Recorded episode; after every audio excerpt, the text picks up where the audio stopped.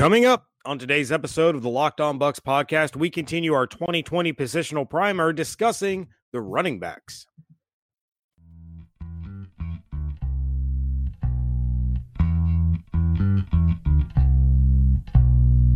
You are Locked On Buccaneers, your daily Tampa Bay Buccaneers podcast, part of the Locked On Podcast Network. Your team every day.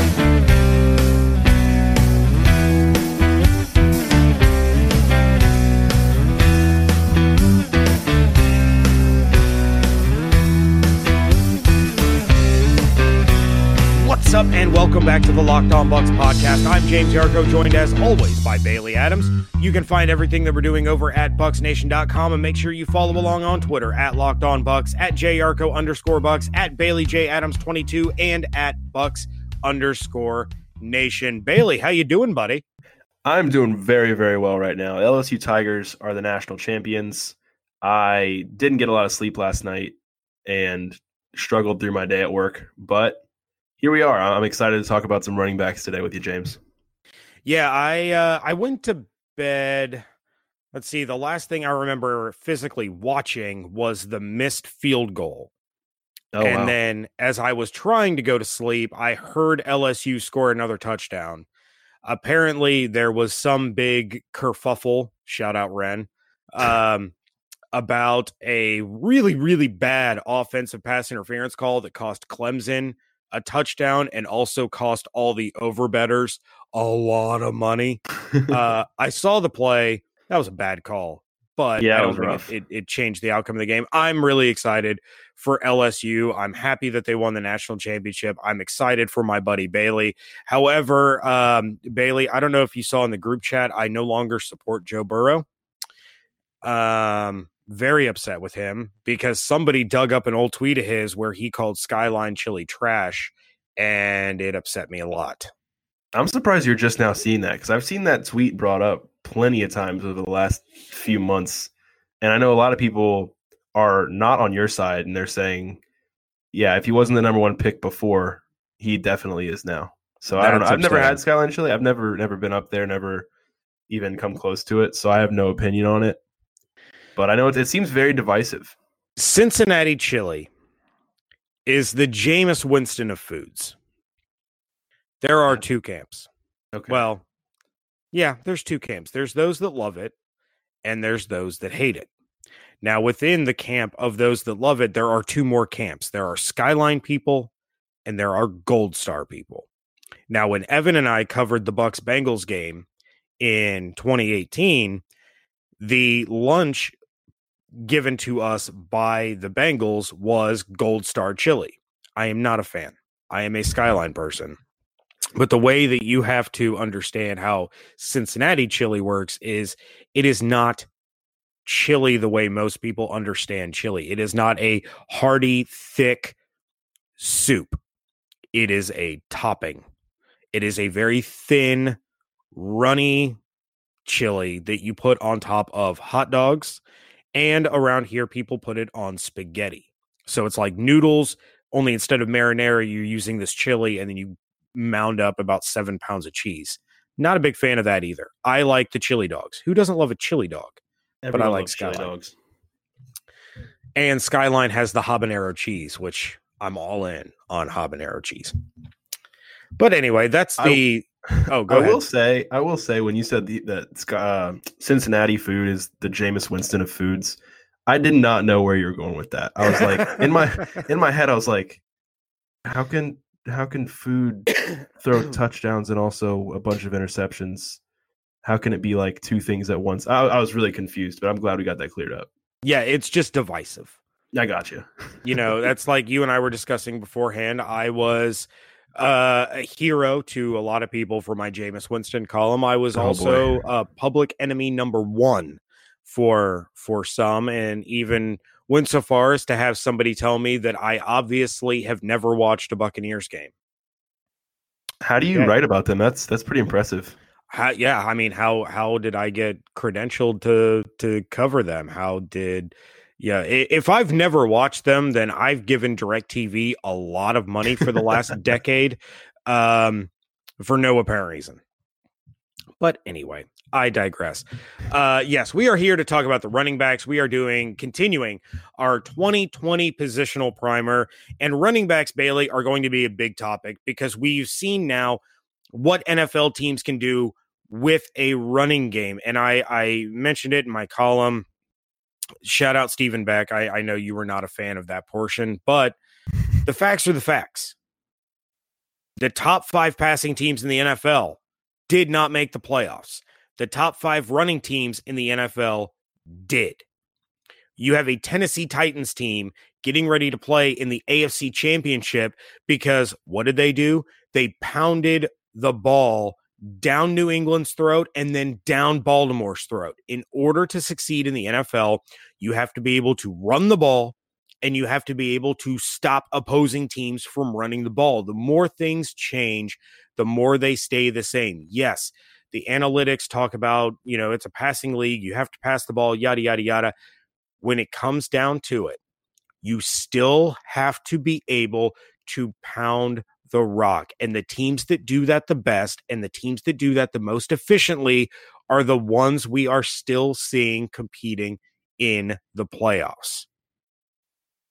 Yeah, I mean, to that point, I mean, we've seen for the past few years the Bucs have a top five passing offense and have haven't even sniffed the playoffs because their run their run their rushing offense has been near the bottom of the league.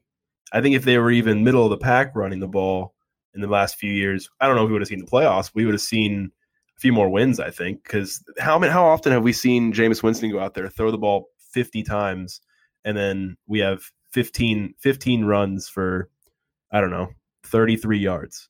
Like there's there's there's been just that that's one aspect of it. And then just think about like you said, what did what did Tennessee do? They just gave the ball to Derrick Henry.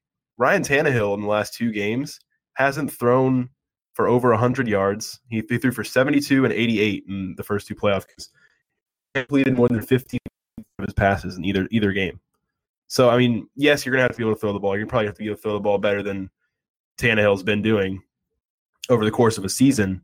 But the analytics, all that about oh, running the ball is not important. It's very clearly important, and you know the, the Bucs I think have learned that harder than anyone over the past few years, and it's something they have to fix going going into 2020. Yeah, exactly. And and when you have a running game the way the Titans have one in Derrick Henry, look at the teams that they've gone against. Look at the team that they are about to face this weekend.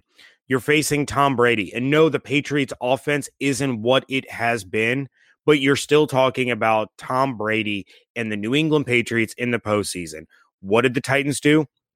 They dominated the time of possession. They dominated the the you know the field position and they kept Tom Brady neutralized because of Derrick Henry. Same thing with the most electric player in the NFL in 2019 and Lamar Jackson. He cannot make plays if he can't get on the field. And the Titans defense is so good and so fast that when Lamar was on the field, they were able to neutralize him. You have to run the ball, you have to play sound defense. And what what is Lamar Jackson's biggest attribute? Same thing as Michael Vick. He can throw the ball. There's no question about it, but he beats you with his legs because he can make you look completely stupid. So, what do the Titans do? They stop the run. They take away that portion of Lamar Jackson's game and they win on the road. So, the Bucs as as much as we like some of these players on the Bucs roster, there is zero question that there is room for improvement. And Bailey, the running backs that the Buccaneers currently have, you obviously have your Ronald Jones, the team's leading rusher. You have Peyton Barber, who is going to be a free agent. This was the final year of Peyton Barber's contract, but we are going to discuss him a little bit. You have everyone's favorite in in Ogunbowale, uh, Chef Aaron. I know he's your favorite player on the team. Uh, wanted to give you a quick shout out there on the futures list. Uh, I'm going to butcher this poor guy's name, but he's out of USC. Um, Aka Cedric, Ware? Again, I'm sorry. You're probably not a, a, a listener of the podcast, Ware, but I, I'm, yeah, that's the best I can do for you. And then, of course, on the um, on the injured reserve list or the reserve injured list, however you want to say it, is TJ Logan. So no nobody that I mentioned is going to put the fear of God into opposing defenses. Ronald Jones obviously will be back still under his rookie deal. They have a decision to make on Peyton Barber, but when you take a look at this running attack that the Buccaneers have that Byron Leftwich likes to lean on until all of a sudden there's like a one point deficit and then he completely ignores it and asks Jameis to throw the ball 60 times, which is always a great idea. Um, what do you see in in the Bucs running attack and where do you feel they can get better? Honestly, beyond Ronald Jones, I don't see much. I think Peyton Barber's been a bright spot in, the past. This year, I don't I don't know. He aver- averaged 3.1 yards per carry. He was serviceable, I would say, this year. You know, six touchdowns. Gave him, I think, a lot of goal line carries. Um, you know, I don't, I do like Peyton Barber, but I don't think bringing him back and, and sticking with with Rojo and Barber as your as your one two is going to do much at all to inspire any kind of spark in the run game next year. Um, I guess this year, Ogunbowale, you know, he can he can be a third down back if if you want. I guess I don't think he's a guy that's going to go beyond just playing a role in this team. Um, and then you know as far as far as TJ Logan, I think they just they love him as a return man. I don't know that they're going to get him too involved in the offense.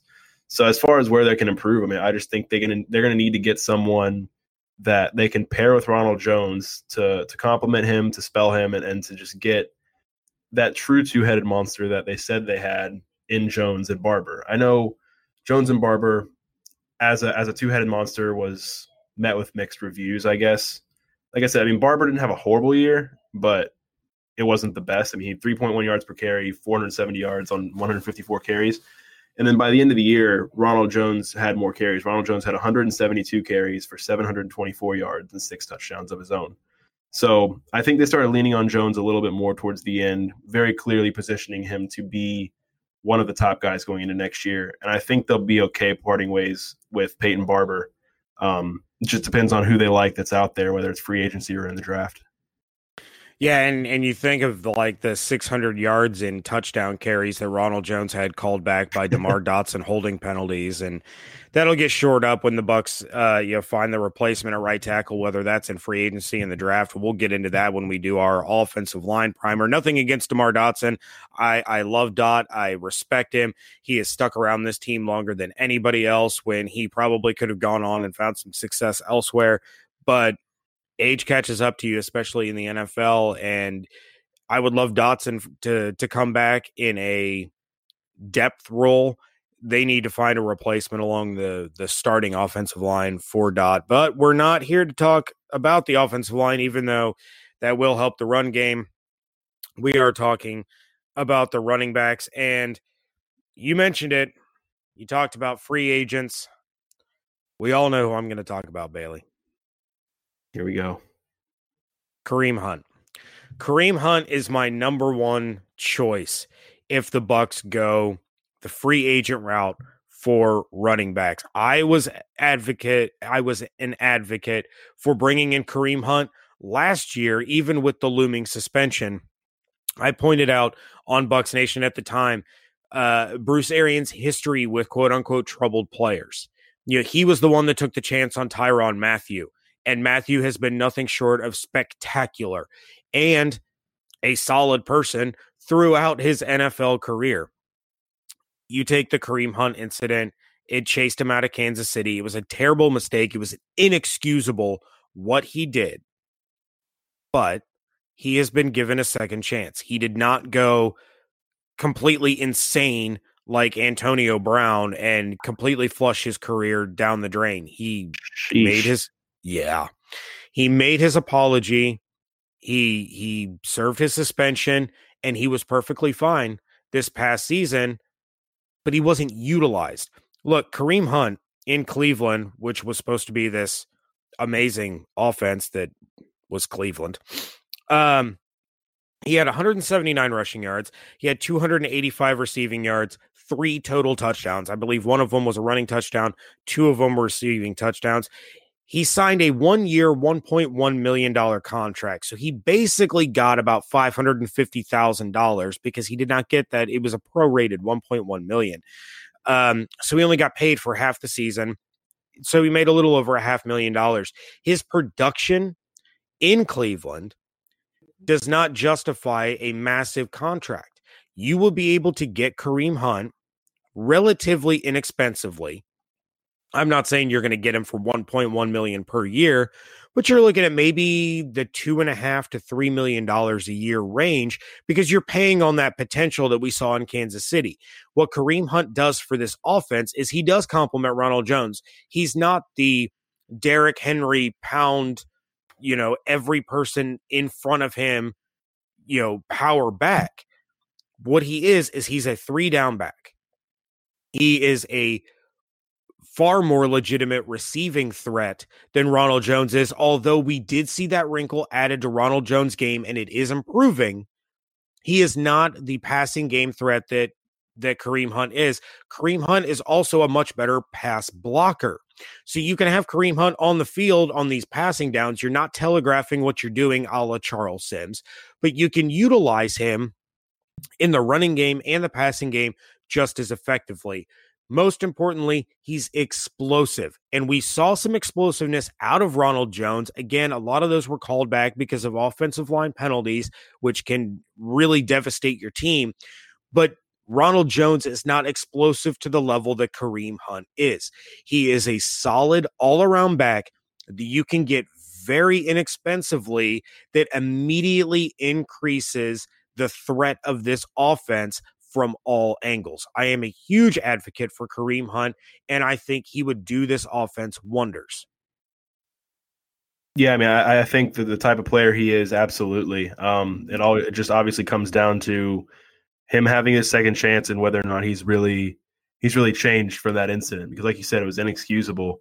And I mean, I'd just say this: is if the Bucs do decide, yeah, he's worth he's worth giving a chance here in Tampa, I would probably just I would trust Jason Licht, I would trust Bruce Arians because, like you said, Bruce Arians has had experience in the past with with trouble players. Obviously, with Honey Badger, it was a little bit different. His was a his was a marijuana thing, I think, and it's sure it's a yeah. lot different in, in that aspect. But I get what you're saying with that, and I think even with with Jason Licht, I mean, he drafted Jameis Winston, and I know whatever allegedly went on, whatever allegedly didn't go on, he had that he had that looming over him, uh, regardless of of whether you know not to get into any of that, but he had that reputation about him. He had some stuff coming out of college, and Jason Licht did the vet, in through the vetting process and gave him a chance. So I, I think if that comes down to that, if Kareem Hunt becomes a Buccaneer, you kind of just have to trust the the vetting process that they they definitely are going to put him through because you know this is obviously a lot of money's on the line, a lot's at stake. They're not just going to go, oh yeah, let's just sign him. He's a good football player. We're not going to even check into his background. So that's that's where I feel like I stand on that. And I, I just want to go back to what you said a little bit about Ronald Jones and, and him as a as a uh, pass catcher. He did improve a lot this year, and I just kind of want to throw a little more praise his way because if you if you look at it, I, I didn't even really realize this until I'm looking at this now. He was over a thousand yards from scrimmage this year. He had the 724 rushing yards, and he had 309 receiving yards. Um, I mean that's a huge improvement over over what we saw from his him as a rookie. Oh, um, absolutely. So I mean, just I mean, we pretty much saw nothing from him as a rookie, so anything would have been an improvement. But for him to go over a thousand yards um, from scrimmage is is really impressive, and I think it bodes well for for whatever the Bucs do at the running back position because they can get someone and pair with him, and I think they'll have a pretty solid one-two uh, back there. Yeah, and and going back real quick before we move on to your point about you know Jason Licht bringing in Jameis Winston and and the Matthews situation being a little different. Bruce Arians, of course, you know Matthews is probably had the biggest snafu as far as as trouble just because of that long suspension. But Peyton Manning had his trouble at Tennessee and you know, Bruce Arians was an integral part of bringing him into Indianapolis because a lot of the top brass within the Colts wanted Ryan Leaf.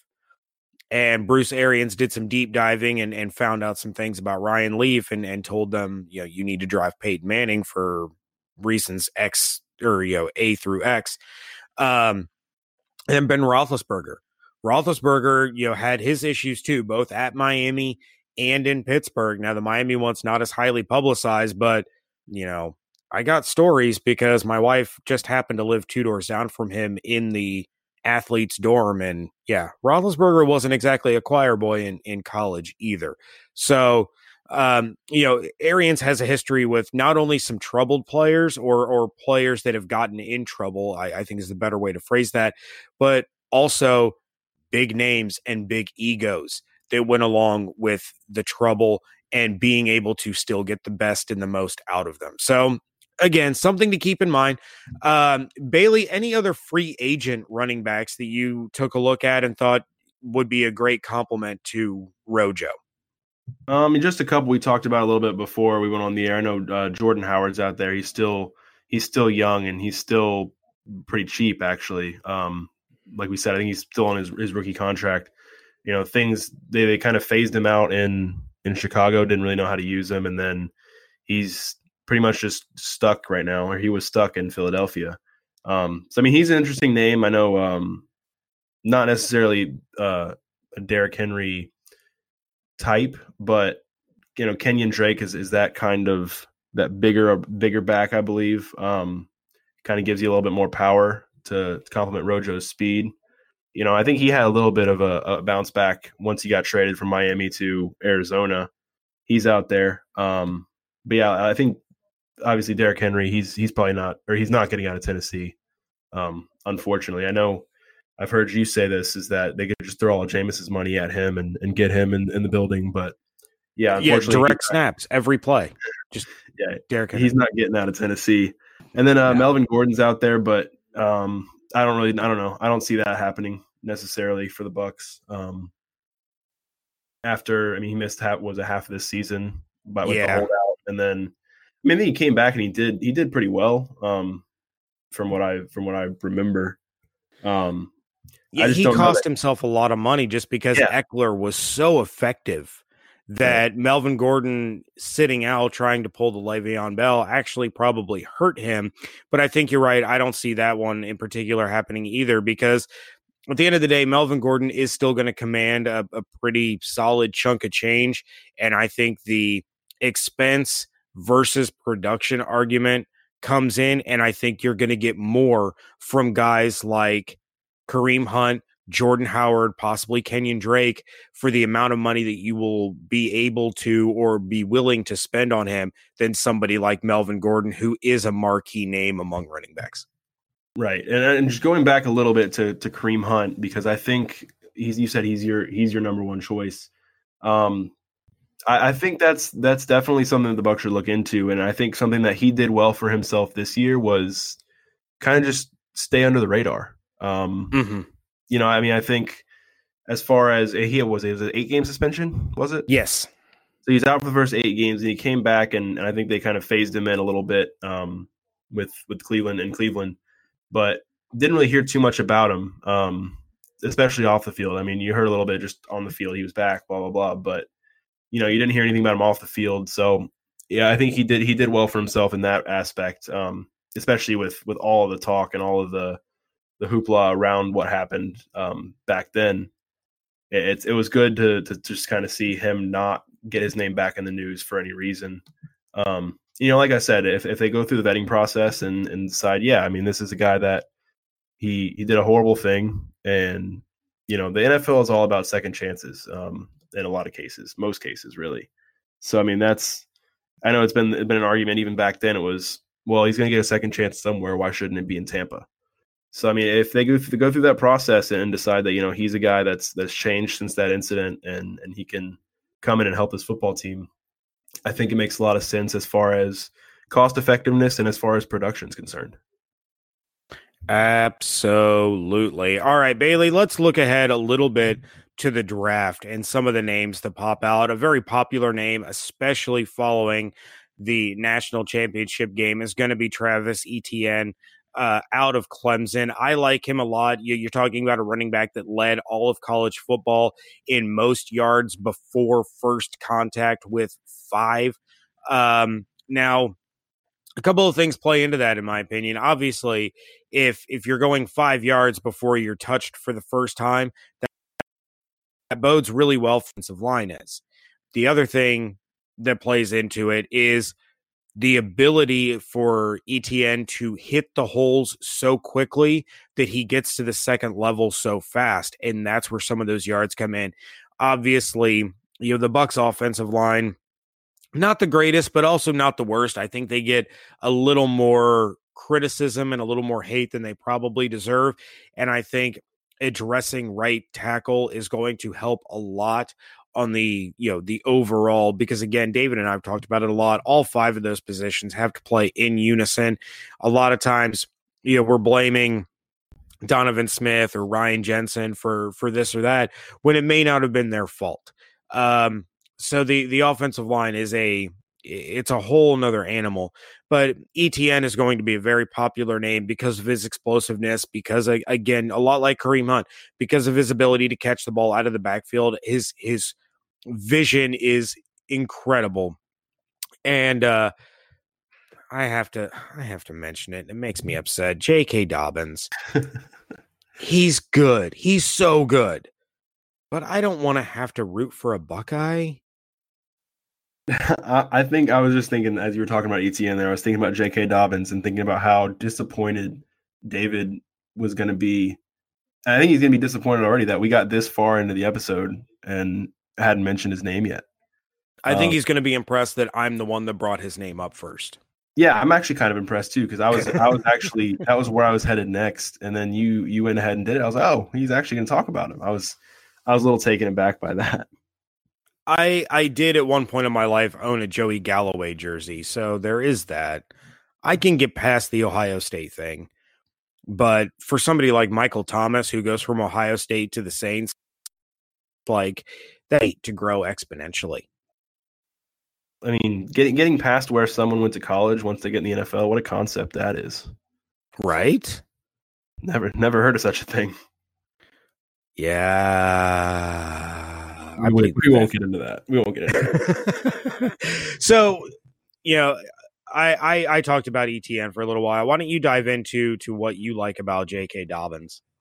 Um, pretty much everything. I mean, the dude's, the dude's just explosive. He's he's so much fun to watch, and I think he would add an extra dimension to this to this team, um, to this offense in a way the Bucs haven't really seen in a while. I know the last time the Bucs had a, a really good run game, you can go back to 2015 was the last year that Doug Martin really really broke out.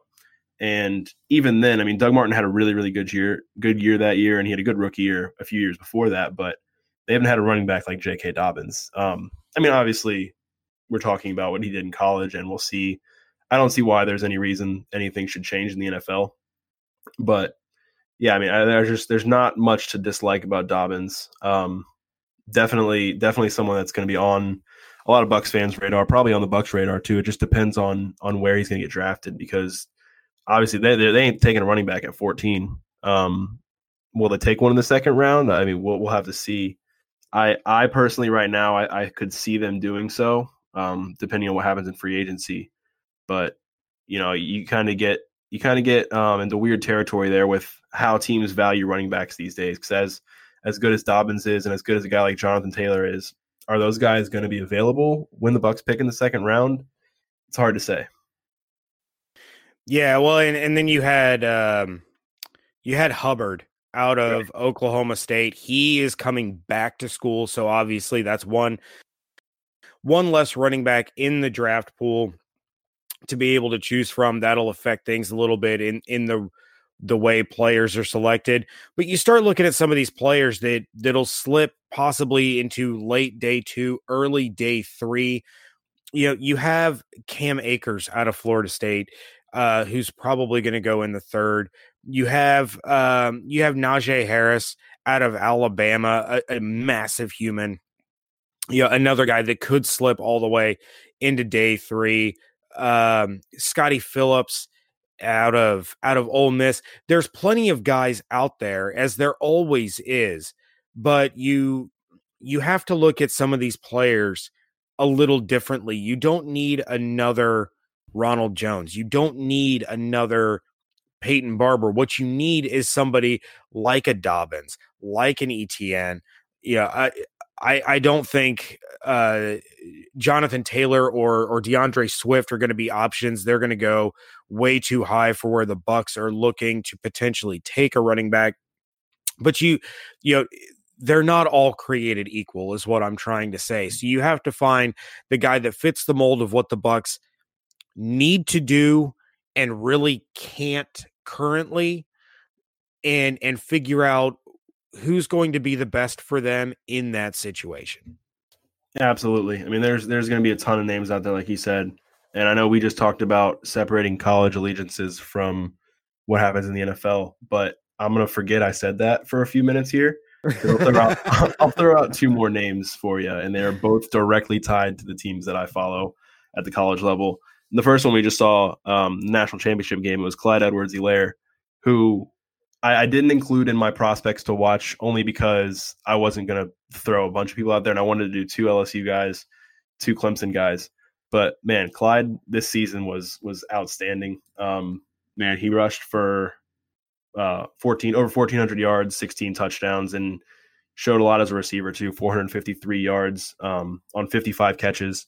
I mean, just a just a weapon. Dude's like a, he's just a bowling ball. I mean, I know someone in the comment section actually compared him to Doug Martin and from that point on in the game, I was just watching him as if it was Doug Martin. I was like, man, I I can see it a little bit. Um, so yeah, I mean that's a guy that he's he's listed at, at five eight two oh nine. Um, and it, you know if you don't like if you don't like that size, you're gonna probably really really not like the next guy I'm gonna talk about, which is a guy from my alma mater of UCF.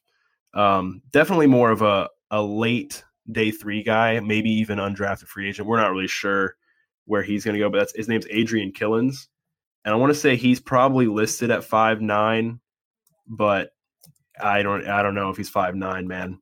Um, but what he does have, uh, he doesn't have in size. He definitely has in speed. I mean, I think for my one of the fastest guys in college football uh, the last few years. Legit track speed. He could he could be dangerous as a return man. Um, you know, someone just to keep an eye on a local, not a local guy, but a local as far as the state of Florida is concerned. Um, you know, obviously just a biased personal favorite of mine. You know, if he ended up in Tampa, I wouldn't, I wouldn't hate it. That's for sure.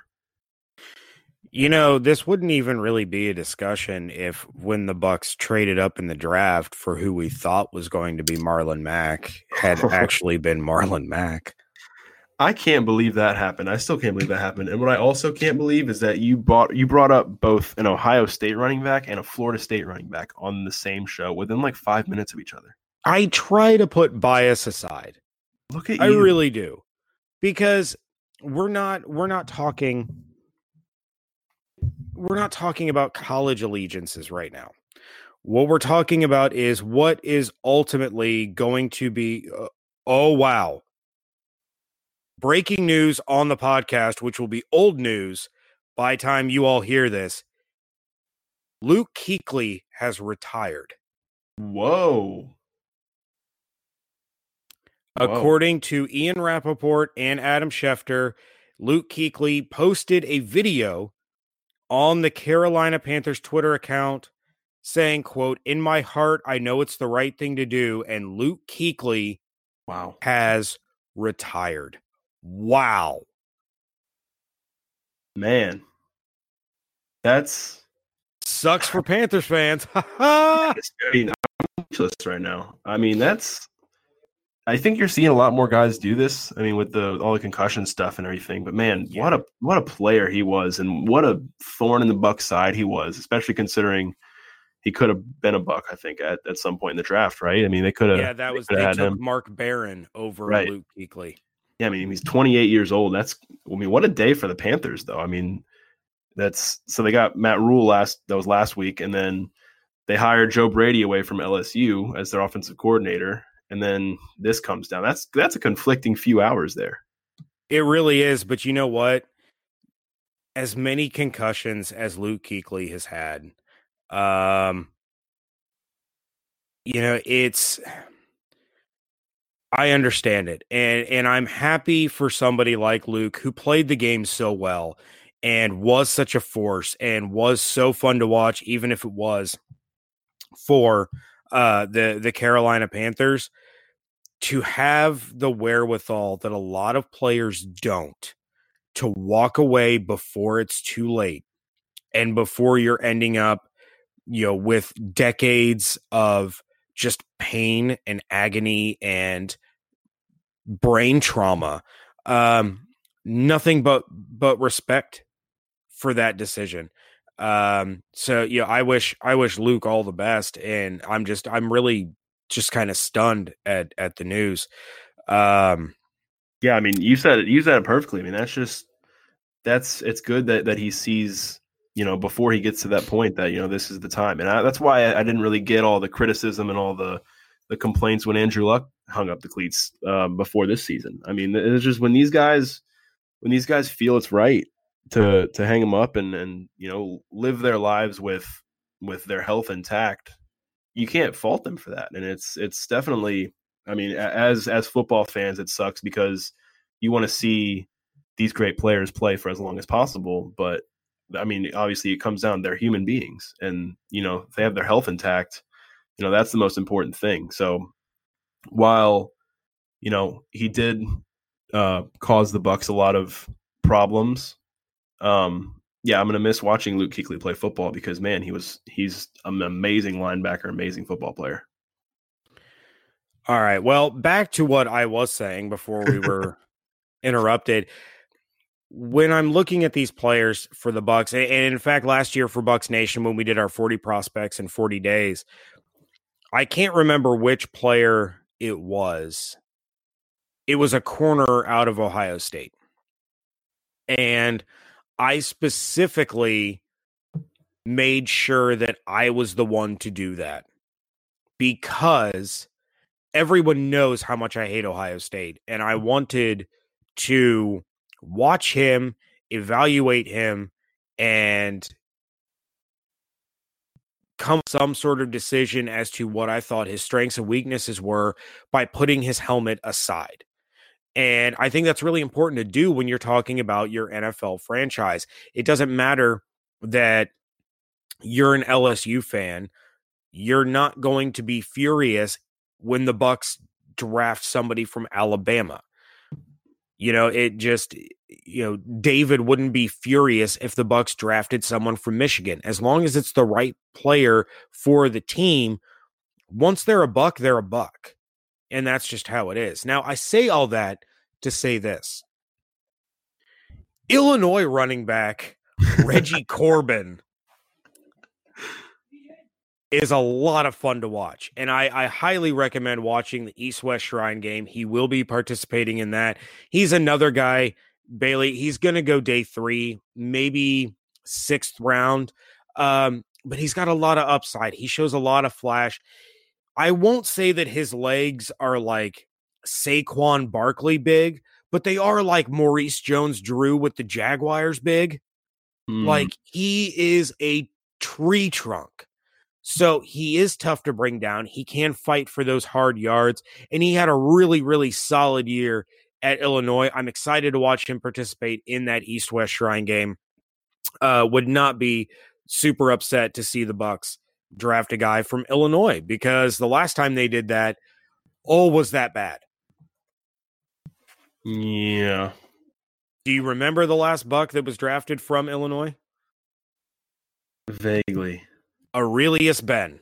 Oh yeah, his name was escaping me. I know we we talked about him recently, didn't we? Yeah, we did. I know we talked about him on one of the shows because I remember screaming at my TV to trade up to draft Arrelious Benn because he was incredible. Oh, and yeah. then he came to the NFL and went full. Hey, we're going to bring this full circle now because Arrelious Benn went full Michael Clayton.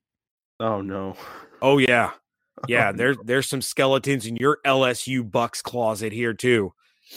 Okay, but okay, but uh but Kwon Alexander and Devin White though. Right. I'm not I'm not saying that all of the players are are that come from Illinois are are bad. No, I just I that was, or I all the players from LSU were bad. I had that something to say. Because I can't I can't defend Michael Clayton's tenure in Tampa. No, just like I can't defend Arrelious Benn's. Right. It happens. it's just- that, that happens. But you know, the Patriots, uh, what was it? The Patriots Seahawks Super Bowl. There were um, there were seven players in that game from the University of Illinois, and four of them were on the Patriots. They, Illinois may not churn out superstars, but they churn out role players who get rings.